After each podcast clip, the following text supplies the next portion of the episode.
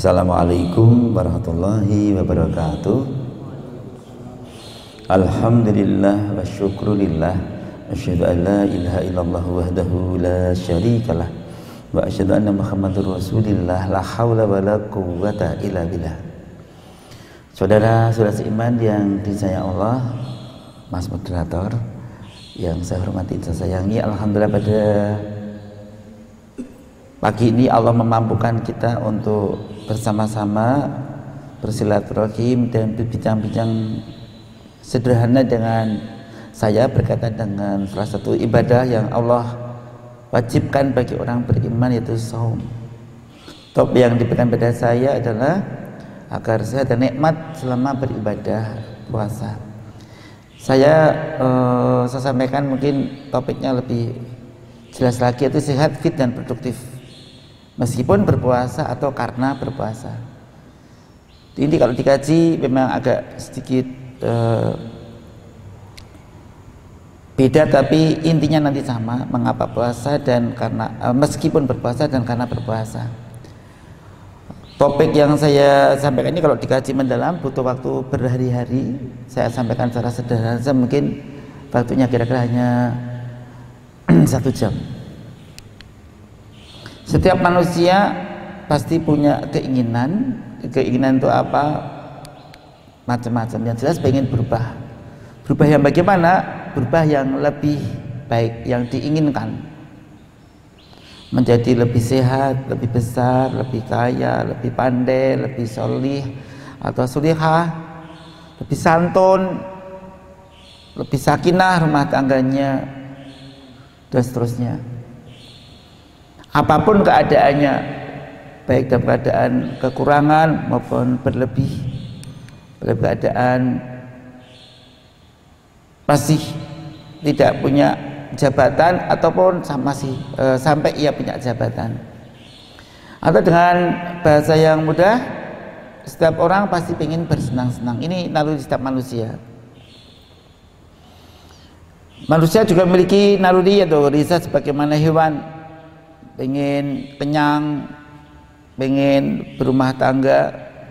Kalau hewan tidak perlu pakai nikah banyak tertarik jadilah gitu ya. Dan kalau secara umum manusia seperti ini pengen punya harta cukup punya pekerjaan. Untuk punya pekerjaan untuk penghasilan mungkin butuh pendidikan yang layak atau sesuai. Setelah itu pengen berumah tangga. Pengen punya pasangan harmonis anak-anak menyenangkan dan tuanya terhormat dan berguna dan kalau mati baik mudah enak murah. Dan masuk surga. Ini semua harus diusahakan dengan cara sungguh-sungguh. Sejak kecil remaja dewasa tua. Dengan bahasa yang mudah saya sering sampaikan orang yang sukses adalah orang yang ini bahasa sederhana dari saya ya memiliki tiga senang. Apa itu aku senang di mana pun aku berada di mana pun aku berada kapan pun. Dan aku menyenangkan sekitarku di mana pun kapan pun aku berada dan aku senang Allah di mana pun kapan pun aku berada. Orang ini bahagia sekaligus membahagiakan membawa misi rahmatan lil alamin. Dan saya Allah. Sayangnya untuk mendapatkan cita-cita yang beraneka ragam ini ada penghalangnya Penghalang itu bermacam-macam. Salah satu dari sekian banyak dikumpulkan ada empat hal. Pertama adalah sakit, yang kedua kemiskinan, yang ketiga ketidaktahuan atau kebodohan, yang terakhir adalah tergoda. Allah menciptakan manusia sebaik-baik makhluk yang ada di zakat ini oleh Allah diberikan petunjuk agar hidupnya lurus benar dan petunjuk itu ada dalam Al-Quran. Dan contoh sikap ucap perilaku Nabi yaitu sunnah. Dan oleh para pengikutnya sampai sekarang ini dibukukan dalam Al-Quran dan Al-Hadis. Dan Al-Quran mengandung banyak sekali pesan-pesan bagaimana agar orang itu sehat sehingga Al-Quran diberi nama sebagai as-syifa agar orang hidupnya benar, dapat petunjuk, sukses meniti kebahagiaannya. Sebutkan al-huda dan bagi pembeda al-furqan. Dan penuh dengan nasihat al-maidah dan seterusnya.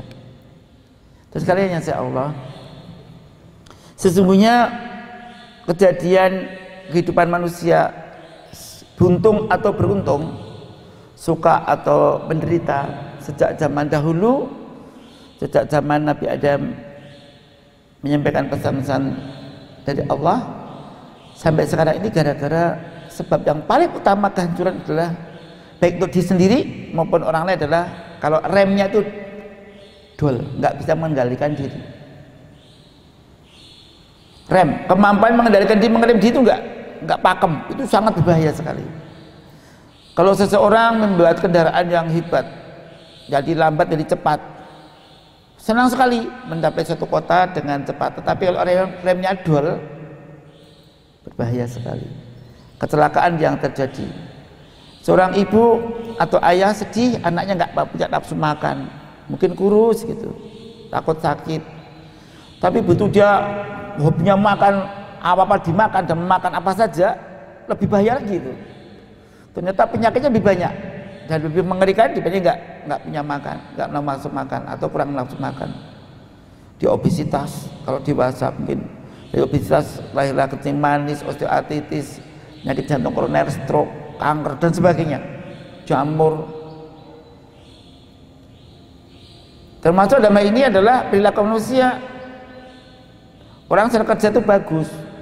Nggak bekerja nggak mau bekerja itu memang tapi lebih ngeri kalau kerja cari uang tapi nggak bisa ngerem uang apa pun yang penting aku kumpulkan. Dari uangnya haknya atau hak, haknya bukan haknya. Uang dari organisasi diambil dialih. Uang dari negara diambil dikeruknya. Yang namanya korupsi. Lebih mengerikan lagi itu. Punya suami yang kurang perkasa sedih. Terlalu perkasa sampai mengerjain orang lain sampai zina lebih mengerikan lagi.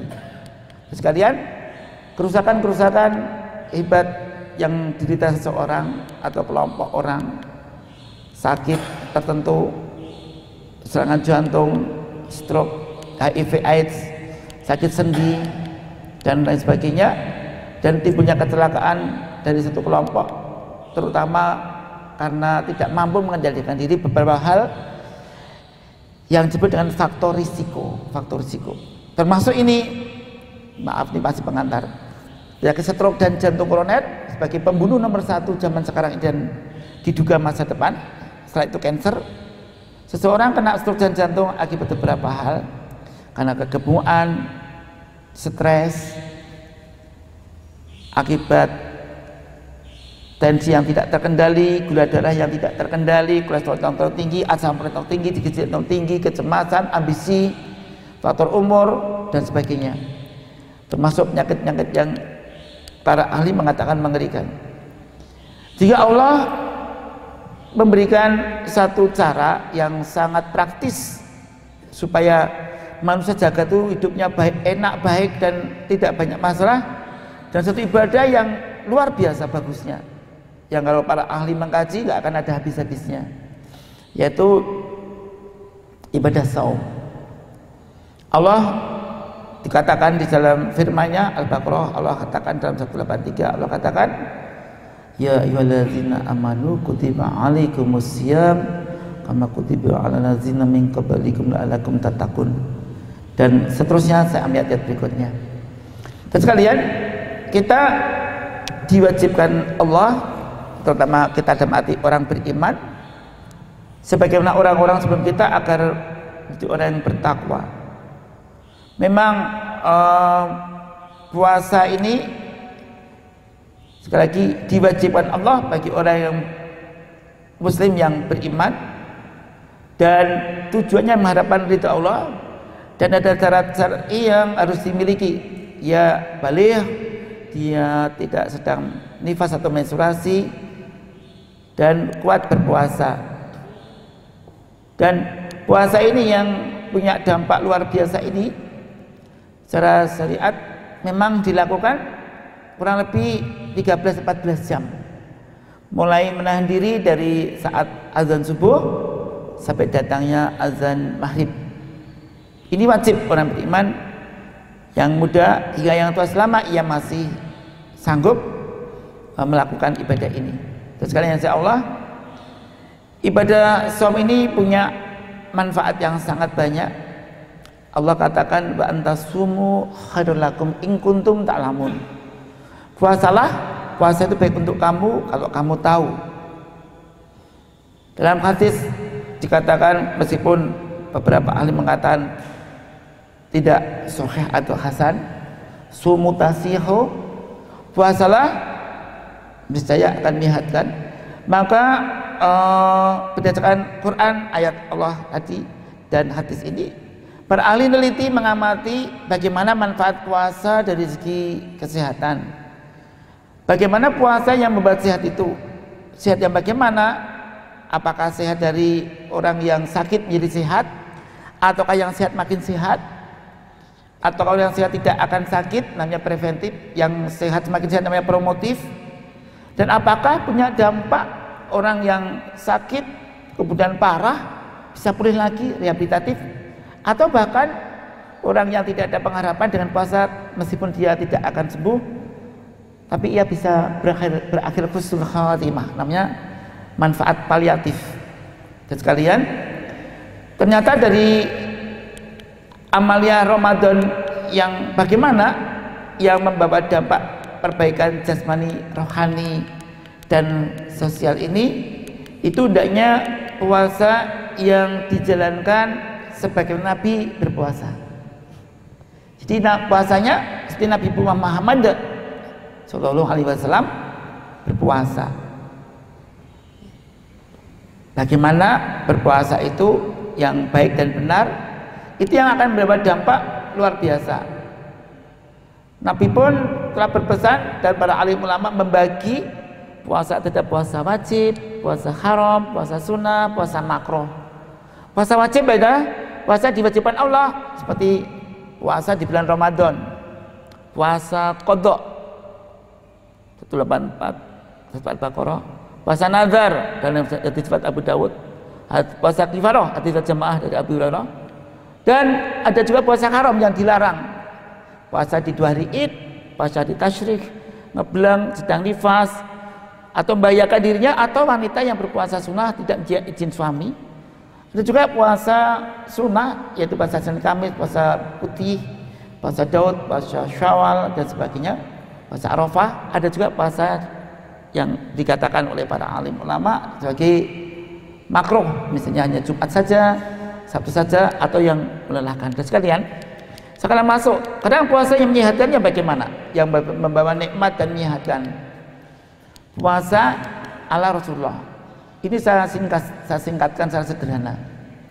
Puasa Rasulullah itu ada mengerjakan beberapa hal dan amalia Ramadan ala Rasulullah itu ada beberapa hal.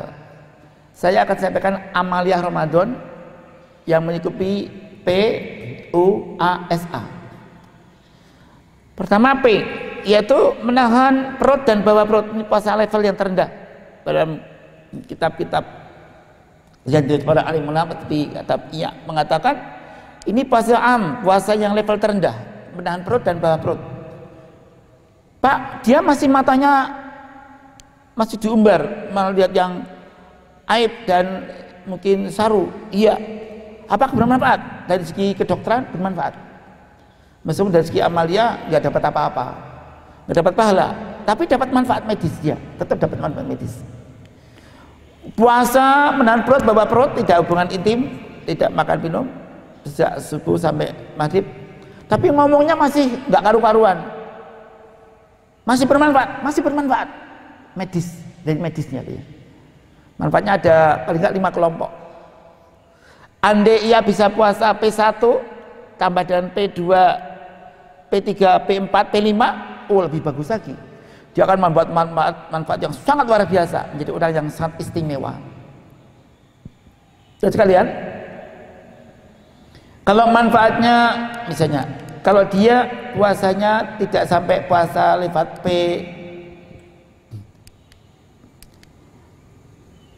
P2, P3, P4, P5 apakah bermanfaat? Tetap bermanfaat. Saya paparkan sekarang. Puasa itu kan tidak makan minum sejak subuh sampai maghrib siang tidak diperkenankan malam boleh. Termasuk yang lansia boleh tunaikan anak-anak boleh tunaikan sama mampu sebagai bentuk latihan saja. Nah. Sesungguhnya pada waktu puasa itu apa yang terjadi? Kalau ia mengajak, mengerjakan sunnah rasul yaitu bersahur maka perubahan yang ada dirinya akan sangat bagus dan tidak banyak memberikan dampak buruk pada organ tubuhnya. Artinya tidak ada pembongkaran yang besar-besaran. Asal sunnah rasul. Kalau seseorang dengan iman dan wahtisaban dan perhitungan ilmu yang cukup maka puasa dampaknya semua bagus baik anak dewasa maupun lansia. Seperti ini kan puasa itu. Supaya berpuasa Rasul maka hendaknya ia makan minum yang bagus. Minumnya cukup. Asupan sahurnya cukup energinya. Dan kalaupun ia ingin makan, memakan suplemen silahkan saja. Dan nanti akan dapat manfaat banyak sekali. Sebentar saya sampaikan dulu. Untuk contoh saja seandainya puasanya ngerjakan P1 saja akan dapat manfaat pula. Ya. Sebentar. Terus kalian jadi kalau puasanya P1 saja itu tetap dapat manfaat. Fisik ya fisik. Tetap dapat manfaat. Terjadi reparasi regenerasi rejuvenasi sel ini. Sehingga kalau orang puasa hanya menahan makan minum saja tetap dapat manfaat. Manfaatnya lima kelompok. Pertama perbaikan tensi dan berat badan. Ini kebetulan penelitian saya tahun 2000. Saya meneliti puasa itu bisa memperbaiki tekanan darah dan berat badan. Memperbaiki. Bukan yang tinggi saja tapi yang rendah juga. Jadi dalam penelitian yang kami lakukan yang saya ajukan di pertemuan para ahli penyakit dalam di se-Indonesia di Surabaya sampel saya hanya sedikit baru 44 orang tapi ringkasnya puasa itu bisa memperbaiki tekanan darah dan berat badan terutama minggu pertama minggu kedua ketiga keempat turunnya berat badan sedikit tensinya pun sedikit.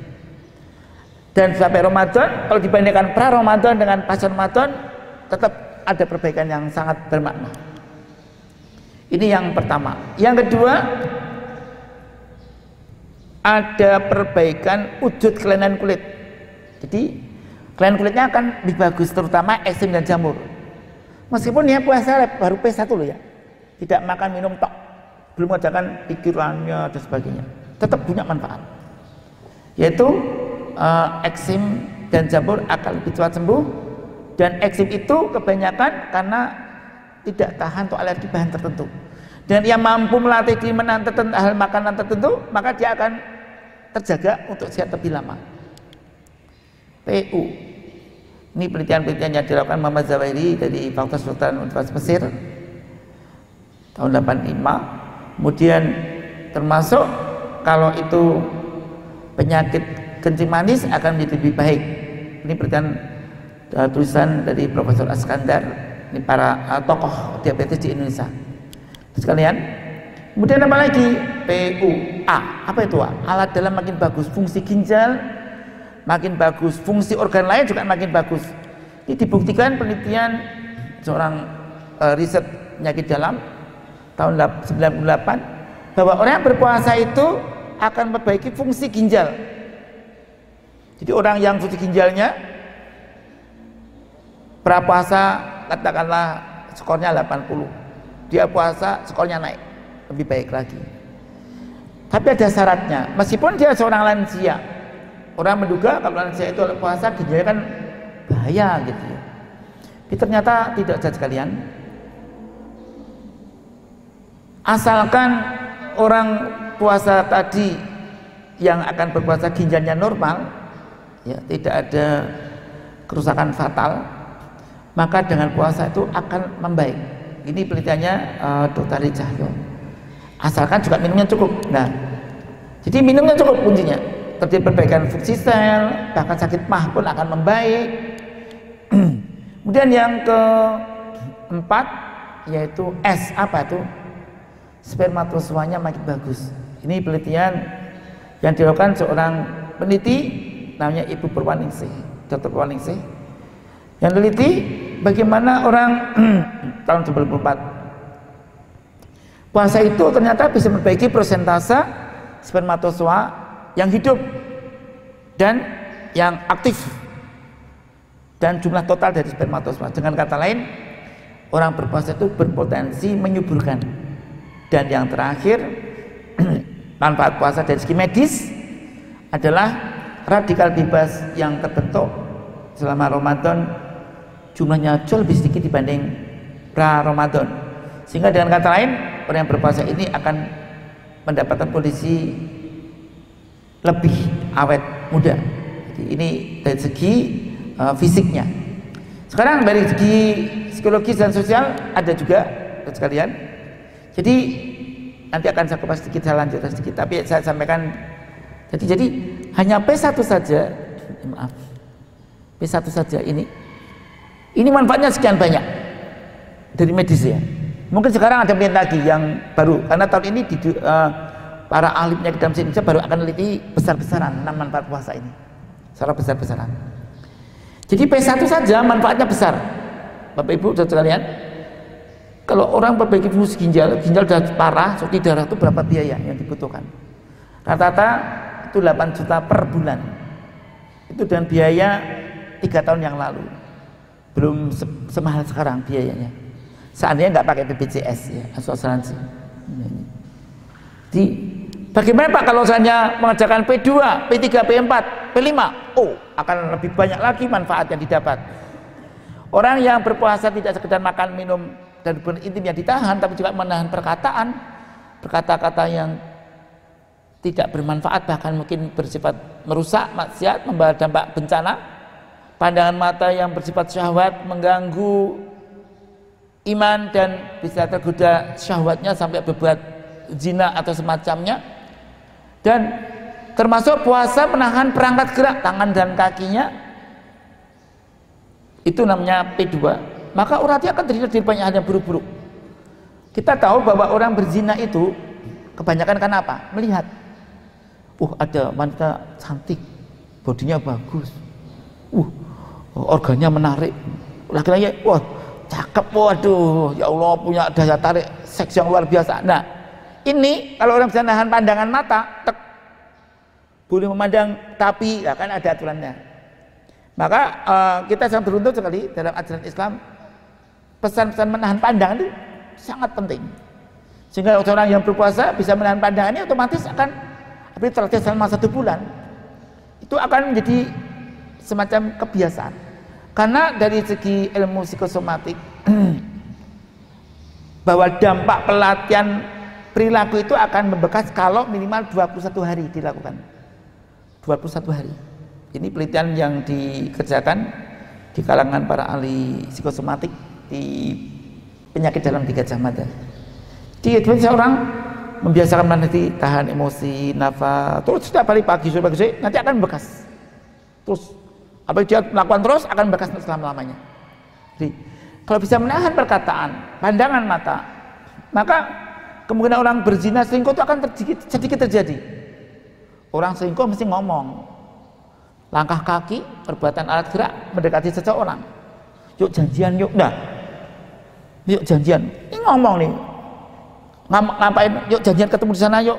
Ini kalau aku rem mulutku aku nggak aku yang aku katakan yang bermanfaat yuk janjian tujuannya apa yuk pendekatan nanti kebablasan wah itu nah kalau kita bisa ngerem mulut kita pintu dosa tertutup apalagi tertarik karena pandangan mata kemudian ketagihan mata ditutup pintu dosa tertutup langkah kaki menuju ke sana ditahan sini tertutup lagi jadi kalian apalagi menahan nggak mau makan minum karena biasanya orang pendekatan perbuatan maaf zina, korupsi itu mesti menyangkut makan-makan.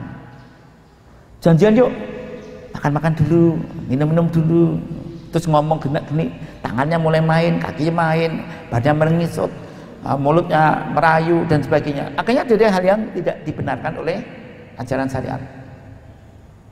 Tapi itu semua akan tidak terjadi kalau pikirannya ikut berpuasa kita. Maksud sekalian, puasa level kelima inilah yang bisa menahan 1, 2, 3, 4 sampai 5 ini. Seperti puasa khusus khusus. Hampir pasti kalau satu seseorang hampir pasti suatu kelompok, suatu suku bangsa atau bahkan negara yang orang-orang pesanan semua maka luar biasa masyarakat tadi kan semuanya sehat sehat. Perbuatan kriminal nggak terjadi perjinaan nggak ada. Sudah. Enak banget ya negaranya jadi makmur bener ini. Itulah yang diharapkan kondisi baldatun toyibatun baru berkufur akan didapat sehat kalian? Tapi sekali lagi untuk berpuasa yang benar itu supaya dapat manfaat besar ginjal makin bagus harus melakukan puasa ala Rasulullah yaitu apa? Tetap harus makan pagi yang disebut dengan sahur makan didinikan sebelum adzan subuh. Makan minum. Nabi mengatakan tasahharu fa inna fi sahri barokatun. Sahurlah dalam sahur ada barokahnya. Meskipun Nabi mengatakan seteguk air. Ternyata yang paling utama dari sahur adalah minum air yang cukup. Minum air. Unjuan dalam bahasa Jawanya. Daharan dan bahasa Jawa, bahasa Jogjanya ya. Unjukan daharan. Minum dan makan yang cukup, yang bagus. Toyib itu cukup. Cukupnya berapa banyak? Seharusnya bulan Ramadan atau Ramadan sama orang itu. Berapa? 30 cc dikalikan berat badannya masing-masing. 30 cc. Kalikan berat badan masing-masing. Kalau dia meng mengkonsumsi air yang cukup ini, maka tubuhnya akan sehat. Karena air manusia itu sebenarnya ada kantong air yang berjalan kurang lebih 70% struktur manusia itu anak air. Nah kalau air yang ada dalam darah, dalam otot, dalam otak, dalam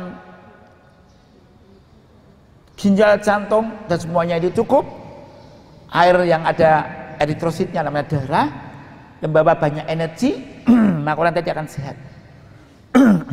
Dan sekalian jadi ini yang utama dan pertama. Jadi berniat sungguh-sungguh dan diwujudkan dalam konsumsi yang cukup. Maka orang tadi kalau dia seorang mahasiswa seorang pekerja uh, kuli atau buruh yang kasar pun dia tetap bisa berpuasa. Tetap. Apalagi ya? Uh, tahu caranya. Termasuk orang yang masih tumbuh kembang seperti mahasiswa pelajar. Bisa tertinggi uh, besar panjang dan seterusnya. Karena asupannya cukup. Kita harus cerdas memilih ini. Dan sangat ilmiah sekali Nabi mengatakan akan utama orang yang puasa apabila sahur diakhirkan berbuka di segerakan sangat ilmiah sekali. Sehingga waktu puasa benar-benar hanya 13 jam ini kalau di Indonesia ya. Tapi dia akan membawa asupan cukup energi dan bahan untuk metabolisme tubuh yang aman. Apalagi dia mengkaji kemudian kalau berpuasa begitu buka puasa segera mengkonsumsi makanan yang sehat yaitu mengandung cukup zat gula apalagi gula buah yang sangat bagus ya apakah kurma atau pisang atau nanas atau apa pun ya boleh semangka juga boleh seadanya ada ya. ya. kemudian air yang cukup maka kalau air yang mengandung gula ini masuk dalam hitungan menit akan segar kembali dan sekalian itu pun harus dikaji bagi makanan yang baik itu. Kemudian yang ketiga Al-Quran dikaji efisien efektif. Ini amal Ramadan. Puasanya ini satu dua. Satu dua ini amal puasa amal Ramadan P U A asa amal Ramadan diisi dengan Al-Quran dikaji efisien efektif. Sholatnya doa zikirnya dilakukan dengan sungguh-sungguh penuh dengan perasaan khusyuk al kemudian perbanyak sedekah infak zakat termasuk memberikan makanan iftar pokoknya puasa. Dan kalaupun sakit ia ikuti saran ahli maka insya Allah akan puasa yang manfaat bisa terakhir. Amalan matun yang ia lakukan apabila juga melakukan amatan diri atau self assessment namanya iktikaf di 10 hari terakhir maka akan dapat hikmah puasa yang sangat banyak. Dan sekarang yang sayang Allah itu berapa hal? Uh, Pak kalau saya sakit bagaimana saya sakit puasa tapi saya kondisi sakit. Oh, nggak ada masalah? Bisa kok. Bisa. Bisa anda ter puasa tergantung sakitnya apa dulu. Kalau sakitnya itu sakit-sakit yang uh, seperti influenza obat bisa dimakan. Sencing manis, radang sendi seperti ini masih bisa dimakan. Tensi tinggi juga bisa dimakan obat-obatnya. Kalaupun uh, ini terjadi obatnya bisa dimakan, tinggal milih. Atau bilang pada dokternya uh, menyampaikan dok bisa nggak obat yang sehari sekali? Saya sakit infeksi bisa nggak obat yang sehari sekali? Atau dua hari uh, dua kali sehari bisa diatur? Termasuk orang-orang yang punya penyakit-penyakit paru uh, dan sebagainya. Sekalian insya Allah uh, termasuk ini ya kalau asupannya cukup dia tetap melakukan aktivitas seperti biasanya akan terjadi banyak hal-hal yang buruk termasuk penyakit-penyakit yang metabolik maupun penyakit yang lain itu cerita yang saya hormati sebagai pengantar. Mungkin nanti ada yang mau menyampaikan mungkin pertanyaan gitu? Iya. Atau tidak pakai pertanyaan? Pakai. Pertanyaan. Monggo silakan bagi yang mau bertanya mungkin akan akan lebih luas lagi manfaat dari puasa ini. Karena masing-masing kalau di kupas banyak sekali aslinya itu banyak sekali. Bisa sampai berjam-jam sekitar 8 jam ya. Monggo silakan. Baik, terima kasih Ustaz atas penjelasannya. Baik pada jamaah yang ingin bertanya, kami persilakan. Silahkan. Langsung saja. Monggo Mas. Assalamualaikum warahmatullahi wabarakatuh.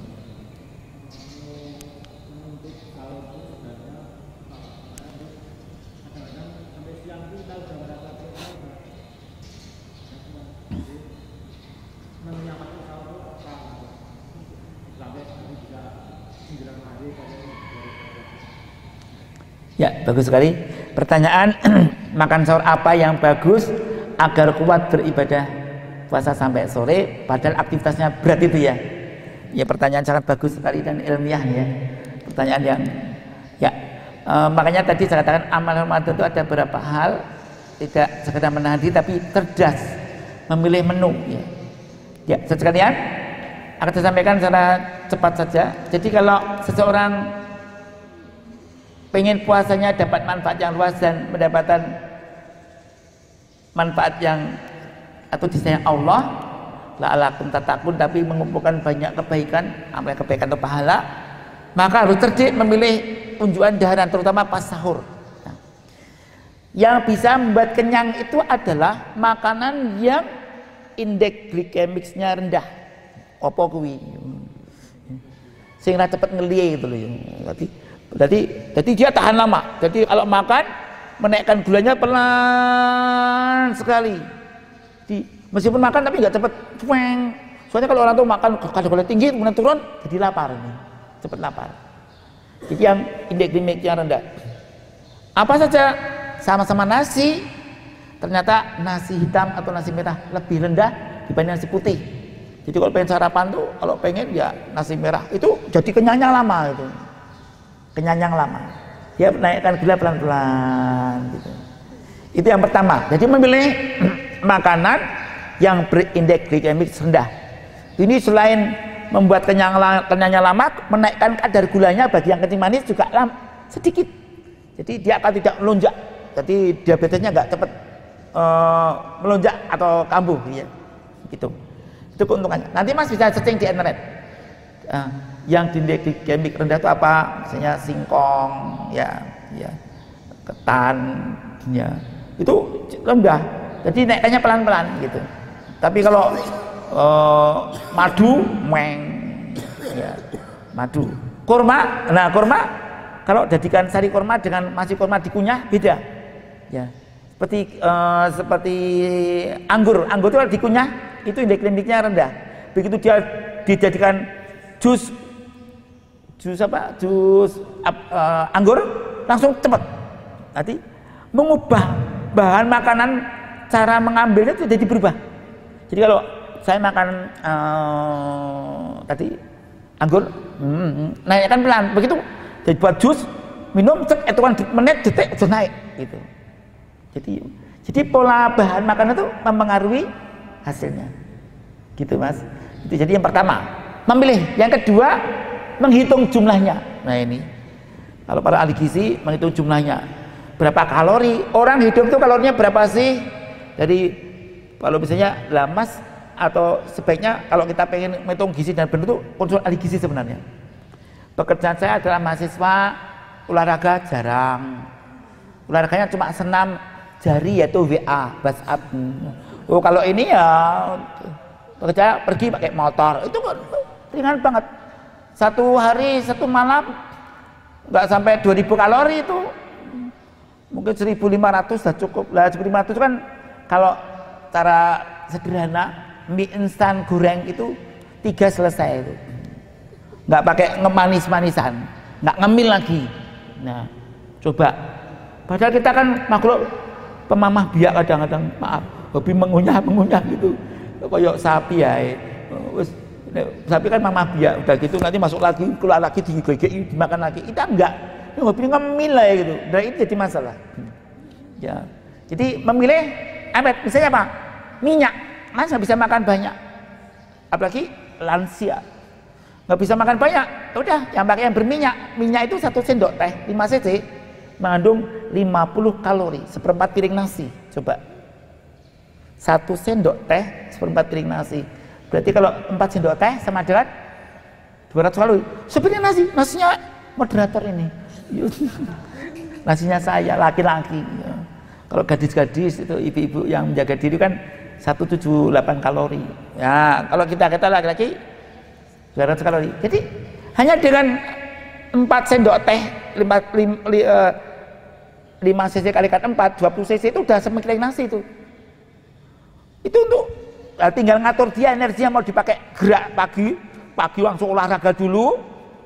Nah, nanti sore dalam lempe-lempe.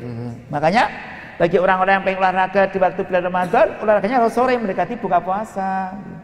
Supaya cadangannya itu tidak dipakai. Udah makannya sedikit, olahraga pagi, siang lemes terus jadi makhluk penidur, tidur. Kayak lowo ayo, lelawar turu, tangine pas sholat, terus baru sholat turu maneh, terus maghrib keluar bar, ya gerigah. langsung menyikat makanan dengan tempo sesingkat-singkatnya. Jadi memilih menu. Jadi menu Seandainya dia nggak bisa makan banyak, memilih yang high kalori gitu, kalori tinggi. Tapi kalau bisa yang indeks glikemiknya rendah. Jadi harus pandai mengatur uh, energi mas. Jadi itu uh, nanti kalau energinya banyak meledak di pagi hari, ya siap-siap. Apalagi ringetnya banyak. Nah, maka minum sangat penting sekali. Berapa cc tadi? 30 cc. Kan berbeda. Itu dipakai apa? Pas sahur terutama. Pas sahur. Diminum kalau misalnya jatahnya kalau 50 kilo berapa? 30 cc kan 1500 ya kalau botol mineral kan nomornya 240 cc mas ya jadi kalau satu misalnya 1500 cc 50 kilo ya berarti kan butuh air berapa 6 6 gelas ya 6 gelas botol mineral yang ukuran gelas 240 cc itu 240 cc itu kalau penuh ya kan? Lebih 6 berarti dimakan apa? Pas buka 3 eh pas sahur 3 minimal bukannya tambah tiga atau lebih. Itu kan minimal 30 cc. Boleh sampai 50 cc. Kalau selama tidak ada gangguan lemah jantung dan cuci darah. Hanya itu tak jadi diatur saja. Nah justru yang angel adalah memaksa minum itu.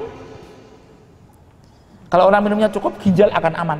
Bahkan makin bagus keringetan banyak nggak masalah karena minumnya ada cukup air. Kalau makanya kalau sekalian eh, nggak sempat sahur waktunya mepet udah imsak kan masih boleh kan?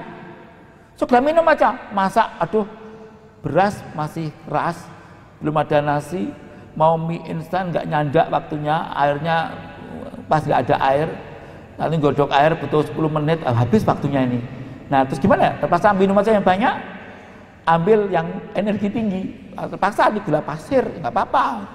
Lah kepepet minyak kelapa diminum nggak apa-apa. Rakyat tangguh rasanya nggak karu-karuan. Sebenarnya nggak apa-apa sebenarnya itu. Atau ambil roti tambahi gula uh, tambahkan minyak. Wah seperti apa ya madu rasanya. Banyak-banyak manis gitu ya. ya apa boleh buat? Minyaknya satu sendok teh 5 cc sama berapa kalori? 50 kalori kan sempat piring nasi gitu. Gitu mas? Jadi gitu cerdik memilih. Jadi sama kurma tiga biji sama dengan 50 kalori. Kemudian satu sendok makan gula pasir. Satu makan gula pasir itu sama dengan 50 kalori juga. satu sendok makan madu juga 50 kalori. Sama dengan kurma tiga sama dengan satu sendok teh minyak kelapa atau blue band atau margarin itu ya. Atau mentega. Gitu mas? Jadi jeli melihat itu dan akan sangat bagus supaya selama puasa tidak sembelit makan buah sayur. Jangan makan buah-buahan berbahaya nggih. Harus buah beneran. Jadi jangan buah-buahan buah beneran. Makasih. Bisa tahan? Baik, satu kesempatan lagi untuk yang Silakan.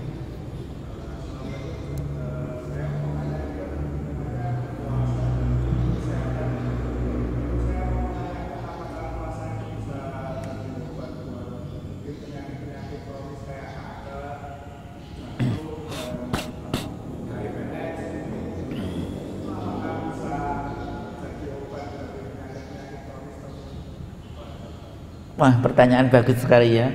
Apakah puasa bisa mencegah penyakit mengobati penyakit kanker, penyakit jantung, penyakit apa lagi? HIV AIDS-nya. Saya belum pernah membaca penelitiannya. Jadi kalau membaca penelitiannya belum belum baca penelitiannya. Jadi saya nggak bisa berkomentar apakah bisa mengobati gitu. Tapi kalau membuat kualitas hidupnya bagus ada. Jadi beda ya. Jadi kalau ngobati itu kan penyakitnya ada, aku melakukan tiga puasa, deks, penyakit pergi atau hilang, sembuh sempurna gitu ya. Nah kalau dalam e, kalau yang ini belum pernah ada penelitian itu. Minimal saya belum baca. Mungkin sudah ada tapi saya belum membaca. Tapi kalau apakah puasa bisa memperbaiki kualitas hidup orang yang sakit jantung? Ah, bisa malahan. Nah, itu bisa. Asalkan sakit jantung kan ada 15 jenis ya Mas. Yang, yang mana ini? Yang ngomong yang mana ini? Jantung yang kurang darah namanya anemia heart disease sakit jantung karena kelebihan zat gondoknya tiroid heart disease. Atau penyakit jantung karena sumbatan jalan darah atau beramah karena katup jantung. Nah jenisnya kurang lebih 15 jenis. Tapi intinya orang yang sakit jantung itu ada yang jantung itu yang parah banget namanya uh, kelas fungsional 4 jadi teler sampai dia itu duduk saja sesak nafas tiduran pun sesak nafas gitu. Jadi dia tiduran sesak juga. Apalagi jalan Wong dia tuh tidur aja sesak nafas. Nah, ini level 4. Nah, sebabnya apa dulu? Ternyata para ahli dan peneliti, orang yang tadi ada ya namanya uh, NIHA 1 2 3 4 ya. Kalau satu itu dia aktivitas biasa. Sakit jantung seperti ini sakit jantung tapi dia kegiatan biasa. Kerja yang nggak ada keluhan. Ini jelas puasa tidak ada masalah. Dua, kalau dia kejaringan udah sesak nafas. Itu hanya NIHA 2. Tiga, kerja uh, kerja berat, mak kerja berat baru tahan nafas. Kemudian niha, niha dua. Yang niha tiga adalah kerja sedang sudah nafas, sudah sesak nafas. Niha empat, kerja ringan saja sudah sesak nafas, sesek gitu. Nah, kebanyakan sesak nafas ini pada sakit jantung karena para ahli dan peneliti kalau ini ada penelitian pemicu serangan jantung koroner atau kambuhnya sakit jantung yang sudah parah semakin parah lagi udah bagus jadi parah kalau satu makan berlebihan. Nah, di sini ada peranan karena puasa itu menahan makan minum supaya imanan wahdi saban dengan iman makan bukan karena nuruti keinginan nafsu enaknya tapi baiknya untuk tubuh saya. Nah, kita pun ada yang melanggar kan makan enak dihabisin sampai gemuk. Ini, ini salah nih. Jadi makan supaya sehat tapi enak sih pemennya gratisan. Enak nan. Ya Allah. Enak nan ini. Nah begitu berlebihan kegemuan. Nah sakit sendi lutut. Orang yang biasa mudah kena sakit jantung koroner. Karena gemuk itu namanya faktor risiko kena kena jantung gitu. Jadi pencegahan yes. Sakit jantung yes. Pencegahan ya kemudian kalau sudah kena dengan membatasi makan minum orang gemuk itu sejujurnya jadi beban bagi jantung dengan dia menurunkan berat badannya beban jantung dari sedikit. Jantung kan memompa tubuh. Oh, badannya gede kerja keras. Pompa air mengairi area sawah yang luas. Uh, uh, jadi langsing pakainya ringan makanya orang yang obesitas itu begitu berat badannya diturunkan jantungnya jadi bagus. Tensi turun tensi turun sendiri itu. Obatnya jadi dosisnya jadi berkurang sendiri. Tapi minta dokter yang mengatur dosisnya gitu. Ya itu jadi kanker, kanker itu faktor risikonya banyak. Salah satunya adalah obesitas. makan berlemak, banyak asap, itu menyebabkan gampang kena kanker. Gitu. Dengan dia puasa saum asap, saum berlemak, saum dia akan terjaga dari penyakit kanker. Jadi pencegahan yes. Menyembuhkan perlu diteliti ulang karena belum ada penelitian yang mengatakan itu. Kemudian kalaupun ia sudah pernah sakit lebih ringan deritanya, iya. Karena ternyata orang yang berpuasa itu selnya lebih kuat, lebih kuat, uh, lebih kuat dan terjadi rejuvenisasi peremajaan sel lebih cepat. Sehingga memang ada beberapa metode pengobatan penyakit tertentu kulit. Tadi saya katakan Muhammad Dr. Muhammad Zawahiri dari Mesir dan penyakit yang lain uh, ada memang juru penyembuh dari dokter tapi ini laporan masih case ya. Laporan kasus belum jadi penelitian yang diberlaku umum. Itu begitu dia membatasi makan minumnya secukupnya saja sayur berarti bertambah kankernya itu yang difonis anda bertahan tiga setahun lagi ternyata orang bisa hidup bertahun-tahun itu loh. Nah ini kadang-kadang dikatakan menyembuhkan kankernya. Padahal itu hanya menahan memperbaiki kualitas hidup sehingga kankernya tertunda dari mautnya itu. Dari segi medis ya. Gitu mas? Ya termasuk HIV. AIDS HIV bisa nggak menyembuhkan? Belum ada penelitian. Yang mencegah ada. Mengapa HIV AIDS karena dihina nah ini kan bawa perut dari rem. Hina HIV AIDS dari mana? Sumber penyakitnya dari persetubuhan. Perciuman mungkin nggak setubuh cuma ciuman basah. Cium sampai nyot nyot ya, sambil uh, sedot-sedot sampai gede barang cedot sekalian ya itu nyokot sidik gitu. Nah mulai nih mulai nih ya. Kemudian dari tato suntik jarum sikat gigi pinjam. Ya Allah sikat gigi pinjam? Ya, ya kebangetan ya Allah. Bersiwak oh, ya, pakai baju diusek-usek itu aja udah. Ya supaya mengurangi risiko. Jadi gitu mas. Kalau risiko AIDS karena seksual dengan puasa bisa tercegah tapi kalau penyembuhan perlu diteliti lagi. Jadi uh, saya belum bisa matur kalau riset yang namanya multi center study dan uh, berbasis evidence based, ya. berbasis bukti yang banyak jutaan orang dibuktikan di beberapa negara akhirnya berhasil itu namanya evidence based. Ya. Jadi ini saya belum pernah membaca. Mungkin ada tapi saya belum baca. Makasih. Baik, uh, usai sudah kajian kita pada pagi hari ini ucapkan jazakallahu khairan